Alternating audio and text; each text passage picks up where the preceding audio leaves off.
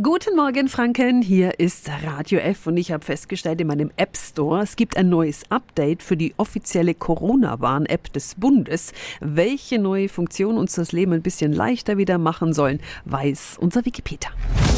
Radio Jetzt Tipps für ganz Franken. Hier ist unser Wiki Peter. Die App zeigt jetzt auch ihren Statusnachweis übersichtlich an. In einem blauen Kreis steht auf einen Blick da, ob sie die Auflagen für 3G, 3G 2G oder 2G erfüllen. Ein Schnelltest daheim reicht ja nicht aus, um als negativ getestet zu gelten. Das Testergebnis muss von einer offiziellen Teststation kommen. Das Ergebnis können Sie dann via QR-Code mit der App scannen und somit hinterlegen.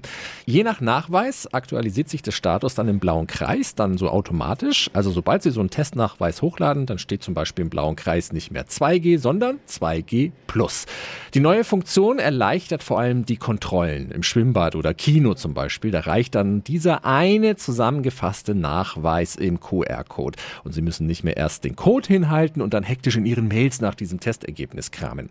iPhone-Nutzer können das Update jetzt schon runterladen. Steffi hat es schon bemerkt. Bei Android-Handys wird das Update staffelweise ausgerollt, sollte jetzt aber spätestens in ein paar Tagen verfügbar sein. Alle Infos zum neuen Update der Corona-Warn-App finden Sie auch nochmal auf radiof.de.